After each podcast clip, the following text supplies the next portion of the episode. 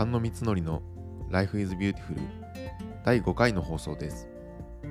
このチャンネルでは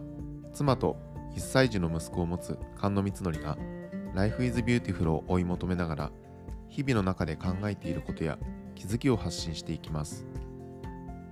前回第4回の放送で夫婦ダイエットを楽しもうということについてシェアさせてもらいました。今回はその延長線のお話になります。スマホと接続する格安体組成計を使ってダイエットを楽しもうというお話をご紹介させていただきます。大きく体組成計について減量をする上で意識した3つの指標私が使っている体組成計の3つについてシェアしたいと思います。まず1点目体組成計について簡単に紹介します。皆さんは体組成計というのは何かご存知でしょうか？これは単に体重を測定するだけではなくて体脂肪率脂肪を除いた体重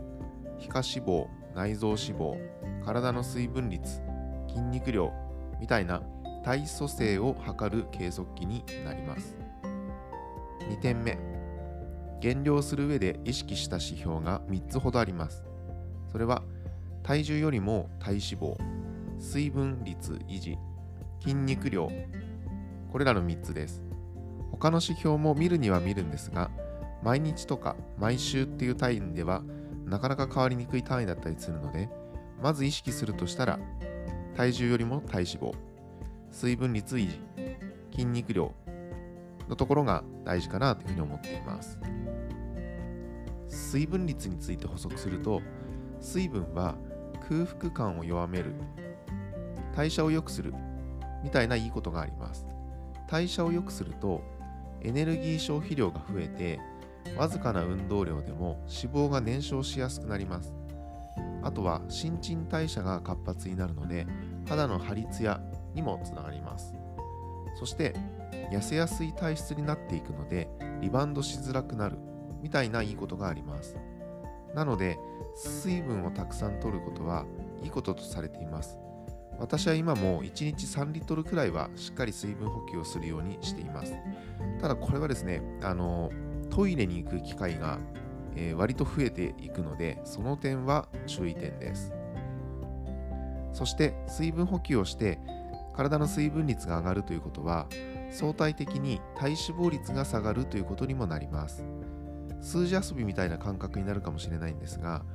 体脂肪率が高い方は水分が足りていないという可能性もあるのでぜひ水分率を高めること。それに伴って体脂肪がどうなっていくかは気にしてみるといいかもしれないです。筋肉量はトレーニングをした結果筋肉の量がちゃんと増えているか。トレーニングをしない結果筋肉の量がどれくらい減ってしまっているか。この辺りを気にしながら見ていきます。筋肉量が高いとそれだけ太りにくく体脂肪が多いとそれだけ太りやすいっていう考え方ができるのでこの辺りの数字は気をつけてみるといいかなというふうに思います。ということで体重よりも体脂肪水分率維持筋肉量この辺りをぜひ意識してもらえたらなというふうに思います。そして3点目です。私が使ってる体組成計についてですがここまで聞くと体組成計ってもしかしたら値段高いんじゃないかなっていうふうに思う方もいるかもしれないです。ですが、私が使っている体組成計は Amazon で2999円で、えー、当時買ったものを使っています、えー、読み方が合ってるのかちょっと怪しいんですが、えー、レンフォーという、えー、RENPHO というブランドで作っている体組成計を使っています。レビューもポジティブなものが非常に多くて、そもそもレビューの数も500近くあってですね、それなりに信頼されているものかなというふうに思います。これがスマホのアプリと連携して、Bluetooth で接続するものになるので、体重計に乗ると、体重はもちろんなんですが、体組成の各指標の数字についても、アプリにすぐ転送されて記録がされるようになります。私はもう体重を、あのー、測るだけじゃなくてこの体組成計に乗ることで、えデータを蓄積していくのでアプリの中でグラフを見ながら日々の変化も見ています、まあ、ぜひ体組成計を用意する場合はスマホと連携して数字を蓄積できるようなものを用意することをお勧めしたいです。視覚的に変化が見えるとダイエットが楽しくなるっていういい面もあるのでおすすめです。はい。ということで今回は体組成計について減量する上で意識した3つの指標私が使っている体組成計という3つを通じてスマホと接続する格安体組成計を使ってダイエットを楽しもうというお話をご紹介しました。そんな感じで第5回の放送終わります。これからも一緒に Life is Beautiful な生き方を模索しましょう。まだ見ぬリスナーさんとの出会いがあることを願ってます。ご視聴ありがとうございました。次回の放送もよろしくお願いします。バイバイ。